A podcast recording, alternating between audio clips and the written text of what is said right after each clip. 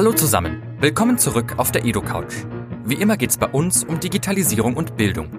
Heute sprechen wir mit Emily Dilchert, der Landesschulsprecherin der Landesschülervertretung Hessen. Im Gespräch erfahren wir, wie sich die Schülervertretungen in Land und Bund organisieren und die Bildungspolitik mitgestalten. Dabei ist es Emily Dilchert und ihren Mitstreitern sehr wichtig, gut erreichbar für alle Schülerinnen und Schüler zu sein. Auf Instagram haben sie beispielsweise eine Antwortzeit von unter einer Stunde. Wir sprechen mit Emily Dilchert unter anderem über die Verbesserung der Schulqualität durch weniger Unterrichtsausfälle, die Ausweitung der Lernmittelfreiheit und natürlich auch das große Thema Digitalisierung inklusive Datenschutz. Emily Dilcherts Appell an die Politik, Digitalisierung in der Schule nicht nur gut finden, sondern auch Geld dafür in die Hand nehmen. Und falls ihr wissen wollt, wie die Vision der Hessischen Landesschülervertretung für die papierfreie Schule der Zukunft aussieht, solltet ihr auf jeden Fall dranbleiben. Noch kurz zur Info. Die EduCouch ist ein Format des Instituts für digitales Lernen. In dieser Ausgabe mit freundlicher Unterstützung der Cornelsen Emburg GmbH. Das Interview führte diesmal Florian Lange. Und jetzt viel Spaß beim Zuhören. Ich freue mich sehr, dass Emily Dilchert bei uns ist. Sie ist äh, die Vorsitzende der Landesschülervertretung in Hessen. Ich freue mich sehr, dass du bei uns bist. Ja, ich freue mich auch total, dass ich äh, eingeladen wurde, dass ich gefragt wurde, ob ich ähm, ja, kommen möchte und freue mich, hier sein zu dürfen. Sehr schön. Fangen wir mal an mit deinem Job. Du bist Vorsitzende der Landesschülervertretung in Hessen. Kannst du mal so ein bisschen umreißen, was ist dein Job genau, wie bist du daran gekommen und was machst du da eigentlich?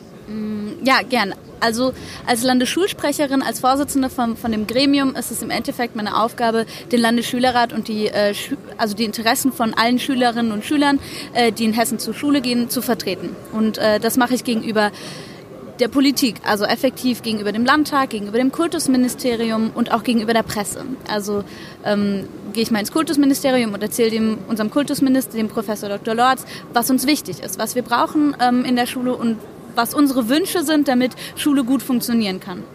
Wie wird man denn Vorsitzende bei der Hessischen Landesschülervertretung?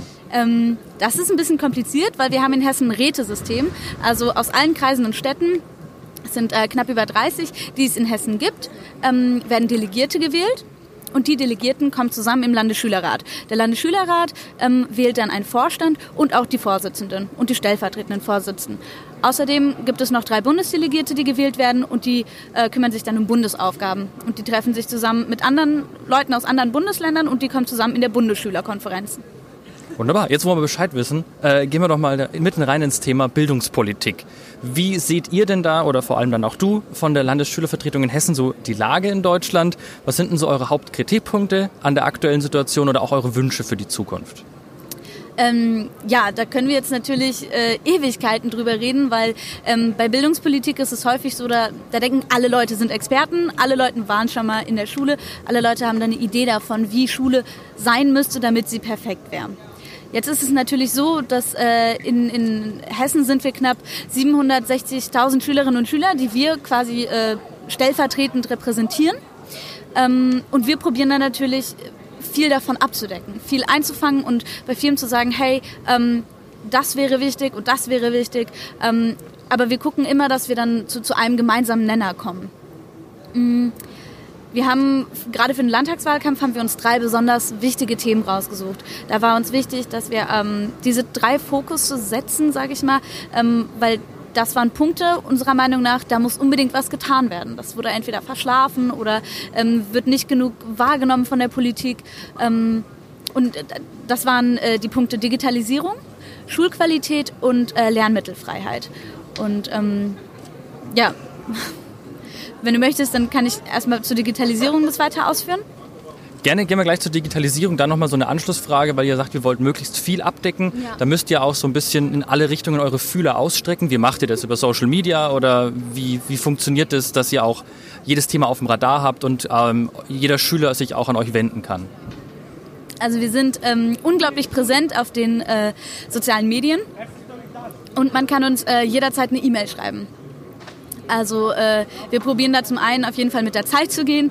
Ähm, Instagram, da haben wir, glaube ich, eine Antwortzeit von unter einer Stunde und auch bei Facebook, da sind wir wirklich sehr, sehr gut erreichbar, weil es uns einfach wichtig ist, dass wir für die Leute, ähm, die wir vertreten, erreichbar sind. Ähm, bei Digitalisierung haben wir einen Arbeitskreis eingesetzt. Mhm. Ähm, der hat ein Konzept dazu entwickelt, wie sieht die digitale Schule aus. Und ähm, unser Ziel war quasi so ein bisschen zu gucken, hey, wie, könnt, wie könnte da eine Perspektive aussehen? Wie können wir ähm, eine, eine, Schule schaffen, die ein bisschen digitaler ist, wo es äh, in die Zukunft geht damit? Und ähm, da war zum Beispiel ein Eckpfeiler davon, dass wir Lehrerinnen und Lehrer haben, die sich quasi wie Multiplikatoren gegenseitig fortbilden, die sich öffnen, diesen neuen Medien und die auch sagen, ähm, ich weiß zwar nicht genau, wie der Beamer funktioniert, funktioniert, aber ich würde trotzdem gerne einen Film mit euch schauen. Möchten die Leute aus der Technik AG mir vielleicht zur Hand gehen und helfen, ähm, den aufzubauen. Das ist ein ganz anderes Lernklima, als wenn der Lehrer eine Dreiviertelstunde probiert, diesen Beamer anzukriegen, daran scheitert ähm, und die Schülerinnen und Schüler ihn am Ende vielleicht auch noch auslachen.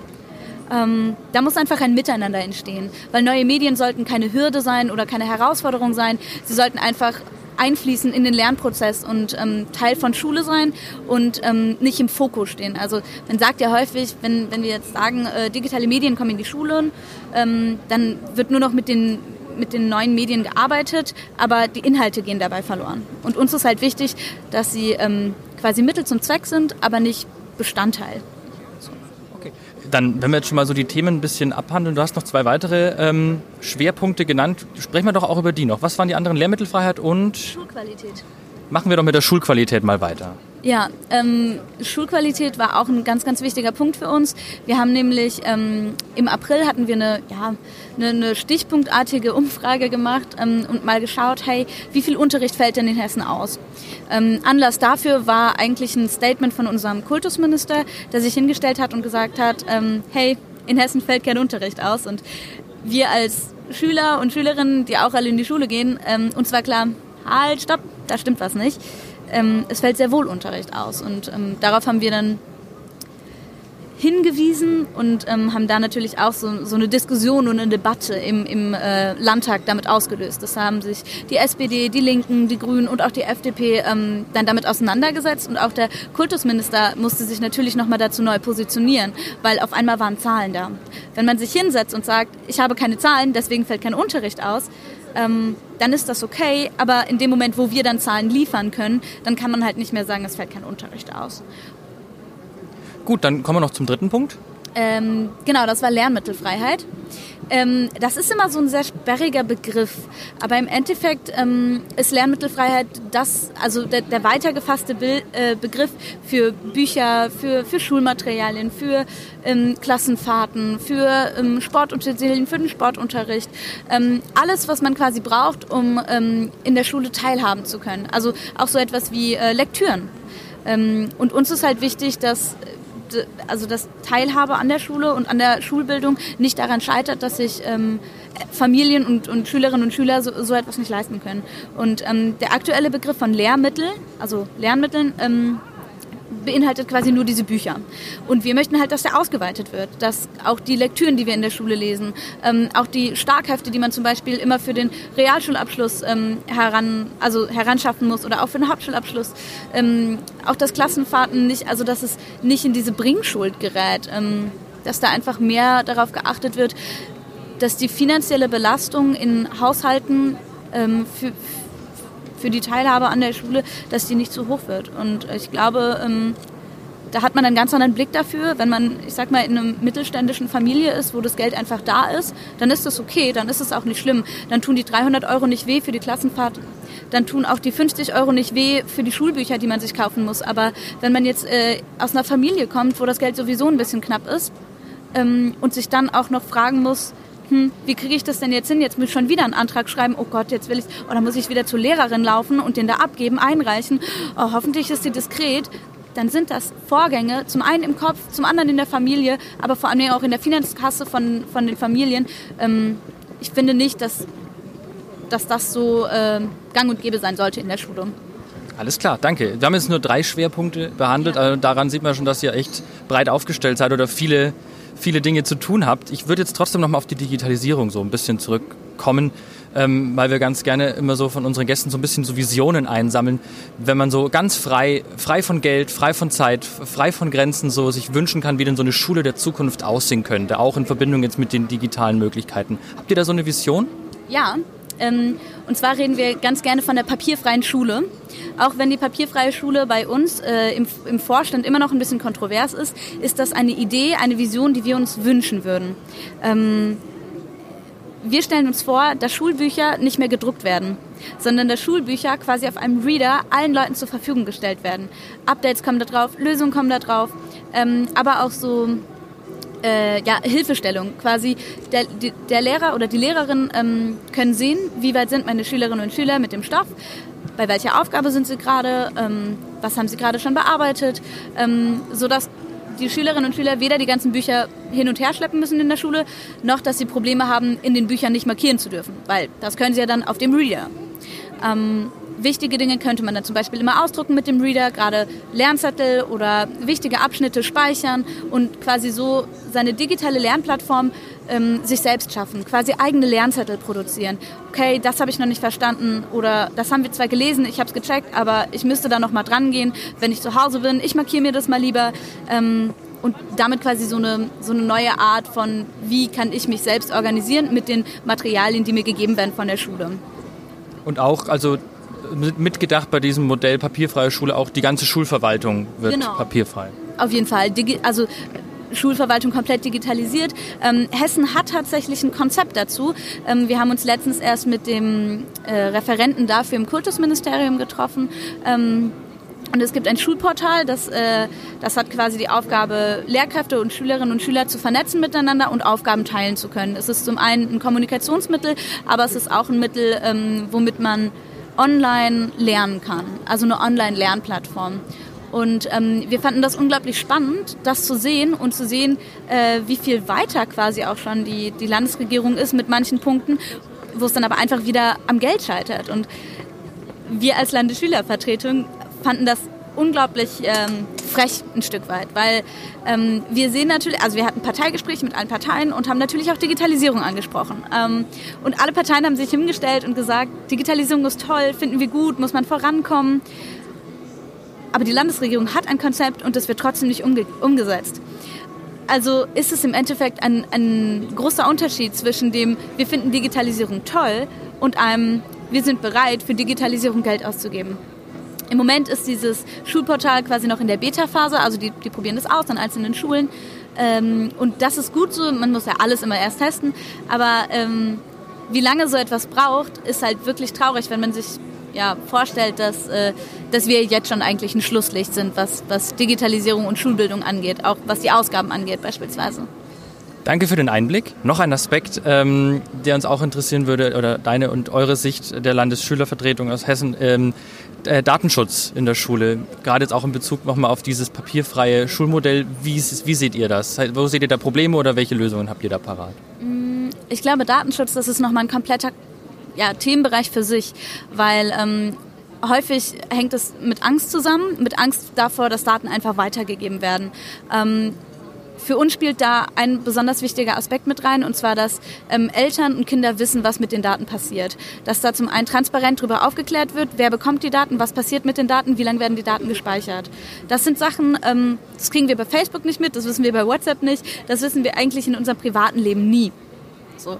Aber das Schulportal zum Beispiel würde eine Plattform bieten, abseits von äh, WhatsApp oder äh, irgendwelchen Gruppen, ähm, die ja jetzt sowieso auch schon äh, existieren. Da muss man sich ja nichts vormachen.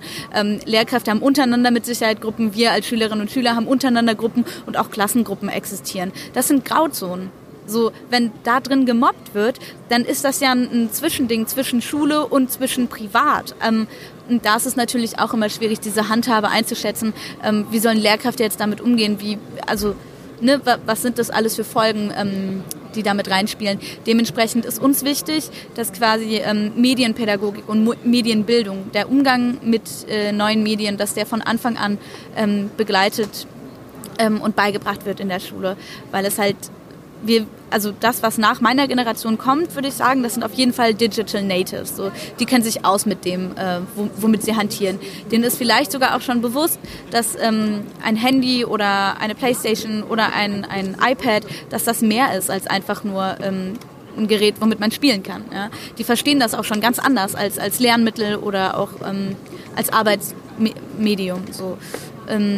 Was wir quasi in dieser Zwischensituation nicht haben, ist dieses angeleitet werden, woher wir uns dann auch sehr, sehr viel selbst erarbeiten mussten. Aber wir haben halt auch begriffen oder teilweise schon gemerkt, so, hey, daran hapert's oder da müsste noch mal ein bisschen nachgesteuert werden. Ähm, und da kommen wir sehr, sehr schnell auch in dieses äh, Vergleichbare, so die Chancengerechtigkeit zum Beispiel. Nicht alle Schulen sind im Moment gleich, gleichermaßen digital ausgestattet. Nicht alle Schulen haben gleichermaßen viel ähm, oder schnelle Internetverbindung. So.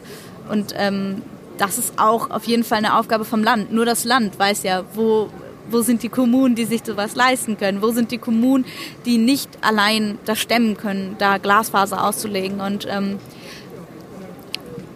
ich sage immer so ein bisschen, ähm, Digitalisierung ist wichtig, aber vor allem das Konzept dahinter ist wichtig, weil man nicht sagen kann, wir bringen jetzt alle neuen Medien an die Schulen und dann schauen wir mal, was damit passiert.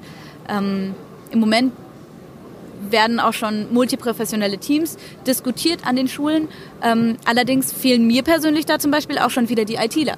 So, da, da wird über Sonderpädagogen geredet, über ähm, Lehrkräfte, die zusätzlich dahin kommen, über U-Plus-Kräfte, auch über ähm, Psychologen und ähm, sonst was alles, damit die Inklusion funktioniert. Aber ähm, also auch Verwaltungskräfte sollen da reingepackt werden, damit äh, Lehrkräfte entlastet werden. Ähm, was da aber auch noch meiner Meinung nach zumindest dazu gehört, sind ITler. Also der IT-Unterricht an Schulen, der Informatikunterricht an Schulen, der findet in den seltensten Fällen ähm, von tatsächlich ausgebildeten IT-Lern statt. Und ähm, das ist auch fachfremd. Also unabhängig davon von der Qualität, die machen ihren Job mit Sicherheit gut, aber ähm, das ist eigentlich auch ein Unding. So, ähm, wenn man sich überlegt, dass wir ja auch qualitativ hochwertige Schulbildung ähm, fordern können und auch verdient haben. So. Ich meine, wir sind ja die Zukunft. Jetzt haben wir wirklich noch einige Themenbereiche gestriffen. Man merkt schon, das ist ein, so ein Riesenfeld, Bildung ja. und alles, was dazugehört, da kann man ewig sprechen. Ähm, was mich jetzt noch interessieren würde, ich, es klang jetzt so bei allen Themen schon an, ähm, wenn ihr eure Arbeit macht, ihr kommt viel mit unterschiedlichen Leuten zusammen, mit Entscheidungsträgern, mit Institutionen. Habt ihr da manchmal auch ähm, das Problem, dass äh, Leute euch da erstmal irgendwie mangelnden Respekt gegenüberstehen oder sagen, ach, das sind ja nur Schüler oder das muss ich nicht so ernst nehmen oder das ist, äh, äh, da muss ich jetzt politisch gar nicht so sehr darauf eingehen. Wie sind da eure Erfahrungen? Ähm, tatsächlich nicht so. Ich habe ähm, hab selten das Gefühl, dass mir mangelnder Respekt entgegengebracht wird. Ich, also mir fällt da jetzt ja tatsächlich kein Beispiel ein, um ehrlich zu sein. Ähm, es ist vielmehr so, dass, äh, dass es ja ein, ein, relativ hoher Grad an Anerkennung sogar ist, weil wir ähm, alle ehrenamtlich ähm, das machen. So der komplette Vorstand, der auf Landesebene agiert, auch die Vorstände, die auf Kreis- oder Stadtebene agieren, ähm, alle Stadtschulsprecher, alle stellvertretenden Stadtschulsprecher, die machen das ehrenamtlich. Die machen das zu dem, was sie sowieso schon in der Schule machen, äh, on top. Also das ist tatsächlich eine, eine Mehrbelastung, würde ich mal, ja, wenn man es so salopp ausdrücken möchte, ähm, kann man das so sagen. Mm, deswegen ist da durchaus die Wertschätzung sehr, sehr hoch.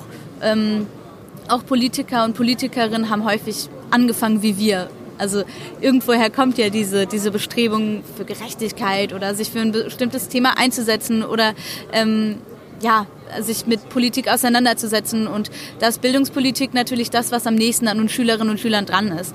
Ähm, Deswegen, ja, also viele Leute ähm, sagen das dann auch immer noch mal im Gespräch so, ja, ich war ja auch mal in der Schülervertretung, ich war zwar nur Schulsprecher, aber im Endeffekt, die, machen, die haben genau dasselbe gemacht wie wir. So, die haben sich hingesetzt, mit Autoritäten geredet und ähm, haben für, für ihre Sache gekämpft, haben für äh, die Meinung und für die ähm, Bedürfnisse von anderen Schülerinnen und Schülern eingestanden. Sehr schön. Ist ja auch gut zu hören, dass das anerkannt wird und wertgeschätzt genau. wird. Und weil am Ende des Tages, die Schule ist ja auch für die Schüler da. Ne? Wäre ja schlimm, wenn das, wenn das dann anders laufen würde. Gut, ähm, wir sind jetzt hier auch auf der Frankfurter Buchmesse. Ähm, hast du sonst noch Pläne, was du dir hier ansehen willst? Oder gibt's was, äh, oder lässt du dich einfach mal durch die Hallen treiben hier? äh, ich war tatsächlich noch nie auf der Buchmesse. Ähm, ja, ich, ich glaube, ich werde mir das auf jeden Fall nochmal ansehen. Äh, wir sind ja hier auch gerade in der Halle, wo es ein bisschen um äh, Bildung geht und äh, Erziehung. Und ähm, ich finde das total interessant. Ich war unglaublich überrascht und geflasht davon, wie, wie riesig das hier ist. Ähm, ja, aber das werde ich mir auf jeden Fall nochmal anschauen. Sehr gut. Dann zum Abschluss vielleicht nochmal äh, eine etwas persönlichere Frage. Ähm, hast du denn auch so eine Vision für deine Zukunft, ähm, was du gerne machen möchtest? Hat es vielleicht sogar jetzt mit deinem aktuellen Job zu tun, was dich besonders interessiert? Ähm, ach, also ja, tatsächlich habe ich mal lange da, damit gespielt, Lehrerin zu werden. Ähm, davon habe ich mich äh, wieder ein bisschen gelöst. Ähm, ich glaube, ich, ich glaube, ich bin davon überzeugt, dass ich mich nie ganz von der Politik oder von, vom Ehrenamt lösen werde. Ich glaube, ich werde immer irgendwas damit zu tun haben. Ähm, aber ich, ich denke, ich werde noch mal ein bisschen schauen und abwarten und mal gucken, wo es mich hintreibt. Genauso machen wir das. Dann, egal wo du landest, äh, alles Gute für dich und deine Zukunft. Ähm, danke, dass du auf der Edo-Couch zu Gast warst und viel Spaß noch auf der Frankfurter Buchmesse. Dankeschön. Das war's mit der Edo-Couch, dem Podcast zu digitalen Bildungsthemen. Wenn euch die Folge gefallen hat, freuen wir uns natürlich, wenn ihr unseren Podcast abonniert und teilt, damit ihr keine Folgen mehr verpasst und möglichst viele Leute davon erfahren. Und falls ihr Lob, Kritik, Anmerkungen und Wünsche habt, bewertet uns gerne auf iTunes und Co. oder schreibt uns. Die EduCouch ist ein Format des Instituts für digitales Lernen. In dieser Ausgabe mit freundlicher Unterstützung der Cornelsen Emburg GmbH.